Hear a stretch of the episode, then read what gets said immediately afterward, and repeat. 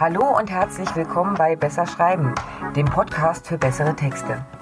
Ich bin Ina Mewes, freie Texterin und Autorin. Hier im Podcast zeige ich dir Tipps und Tricks, wie du deine Schreibe auf Vordermann bringst und so Texte ablieferst, die tatsächlich etwas erreichen.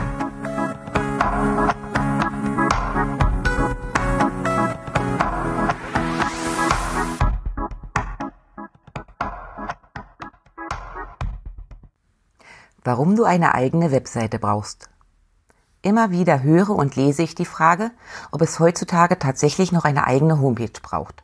Facebook, Instagram und all die anderen schönen Social-Media-Kanäle sind doch das perfekte Schaufenster und auf den ersten Blick bringen sie auch deutlich mehr Interaktion. Das ist erstmal richtig. Trotzdem solltest du dir die Zeit nehmen, eine eigene Seite zu erstellen oder dir jemanden holen, der dich dabei unterstützt. Warum? Nun, ganz einfach. Deine Seite gehört dir. Was du dort präsentierst, schreibst und zeigst, hast du alleine voll und ganz unter Kontrolle. Bei Social Media ist das anders. Mag sein, dass du hunderte Follower generierst, die hier regelmäßig deinen Input sehen, aber es kann jederzeit passieren, dass Facebook oder Instagram entscheiden, deinen Account zeitweise oder sogar dauerhaft zu sperren. Das klingt jetzt vielleicht nach Panikmache, aber ich sehe das regelmäßig in meiner Arbeit. Der kleinste Anlass reicht und deine Facebook-Seite ist erstmal gesperrt. Und diese Sperre wieder aufzuheben, kostet Nerven, vor allem aber Zeit.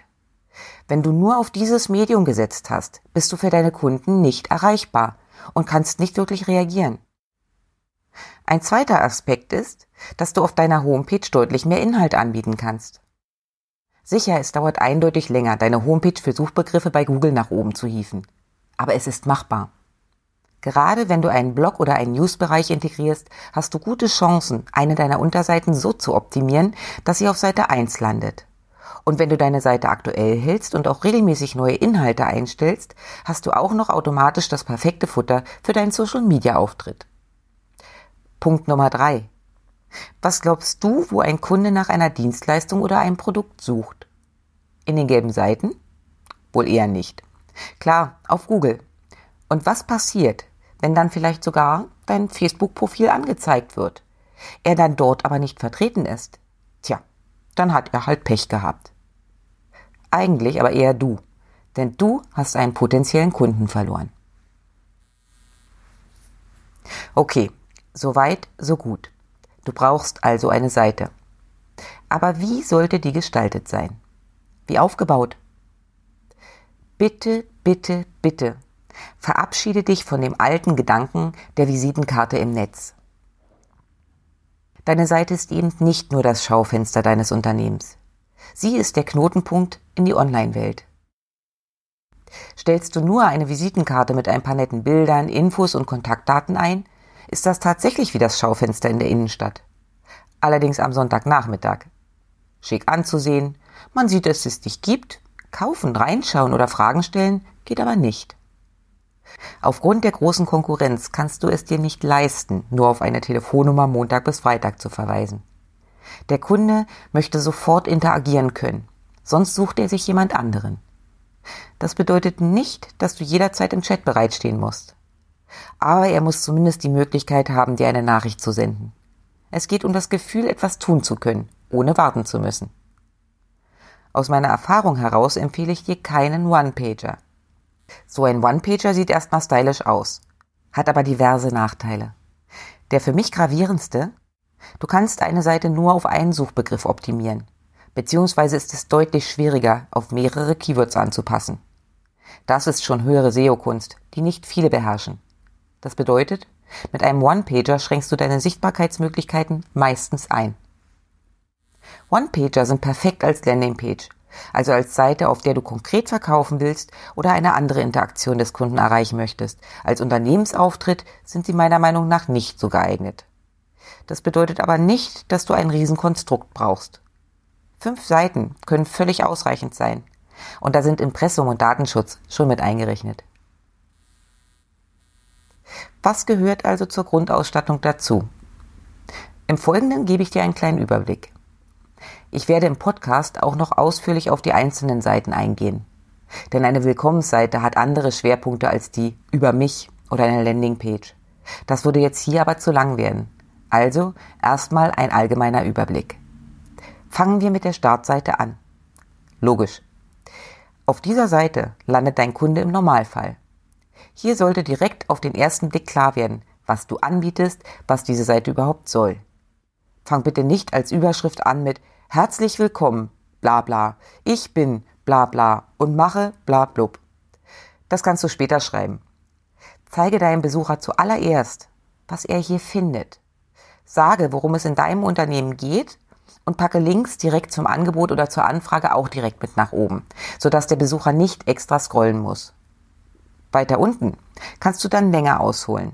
Am Anfang sollte aber für die Schnellentschlossenen die Möglichkeit bestehen, sich sofort zu orientieren, wo es weitergeht, wie sie in Kontakt treten oder dein Produkt kaufen können. Kunden sind Menschen und die kaufen von Menschen. Dein Angebot wird in den seltensten Fällen einzigartig sein. Oft gibt es viele Mitbewerber. Was dich unterscheidet, ist deine Persönlichkeit, deine Philosophie.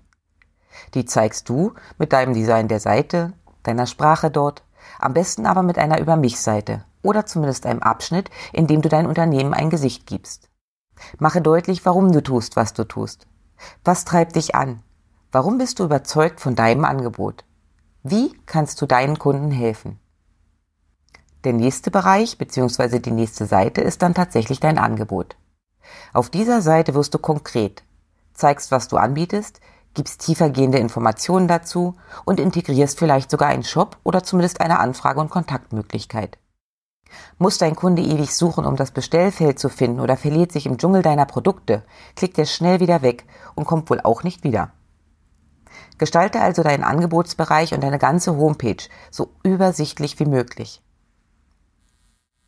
Impressum und Datenschutzerklärung gehören ebenfalls zwingend auf deine Seite. Da du diese Angaben auch immer wieder so mal brauchst, solltest du sie auf eigenen Unterseiten packen. Achte darauf, dass Impressum und Datenschutzerklärung von jeder deiner Seiten auf der Homepage mittels eines Klicks erreichbar sind. Das muss nicht präsent oben im Kopfbereich sein. Im Footer sollte dann aber mindestens der Link stehen. Mit diesen Seiten steht dein grobes Grundgerüst. Mehr braucht es erstmal nicht. Gerade in Hinsicht auf Google ist es wichtig, dass du deine Seite aktuell hältst und vor allen Dingen regelmäßig neue Inhalte präsentierst. Der einfachste Weg dafür ist ein Blog. Das funktioniert nicht nur für Rezeptseiten. Eigentlich jedes Unternehmen kann mit Hilfe eines Blogs mehr Reichweite erzielen. In einer der nächsten Podcast-Folgen werde ich hier deutlich tiefer einsteigen. Zuerst solltest du aber wissen, dass ein Blog zwar Arbeit bedeutet, aber auch unheimlich viel Spaß machen kann. Es macht dich bekannter und zieht auch Besucher. Also eindeutig eine Überlegung wert. Und noch ein Hinweis von meiner Seite. Wenn du nicht regelmäßig etwas änderst, dann nimm dir trotzdem alle 6 Monate Zeit und schau dir deine Seite genau an. Stimmen alle Inhalte noch? Müssen Bilder geändert werden? Oder eine Telefonnummer? Bei meinem alten Arbeitgeber ist uns immer wieder durch die Lappen gerutscht, wenn neue Azubis kamen oder Mitarbeiter den Bereich gewechselt haben. Diese Kontaktdaten waren für unsere Kunden auf der Seite aber wichtig. Also am besten einen regelmäßigen Termin zur Kontrolle im Kalender eintragen. Du hast schon eine Seite? Dann schau sie dir doch nochmal unter den genannten Gesichtspunkten an. Du hast noch keine? Na dann aber ran an die Planung. Fragen und Kommentare wie immer gerne an mich unter mail@inamelis.com. So, das war's für heute von mir. Wenn es dir gefallen hat, lass mir gerne ein Like da. Kommentare und Anregungen sind natürlich auch herzlich willkommen. Den Blogbeitrag zum heutigen Thema, Links und Arbeitsmaterialien findest du wie immer auf meiner Webseite www.besserschreiben.online. Und wenn du in Zukunft keine Folge verpassen willst, abonniere doch einfach meinen Kanal. Na dann, mach's gut und bis die Tage.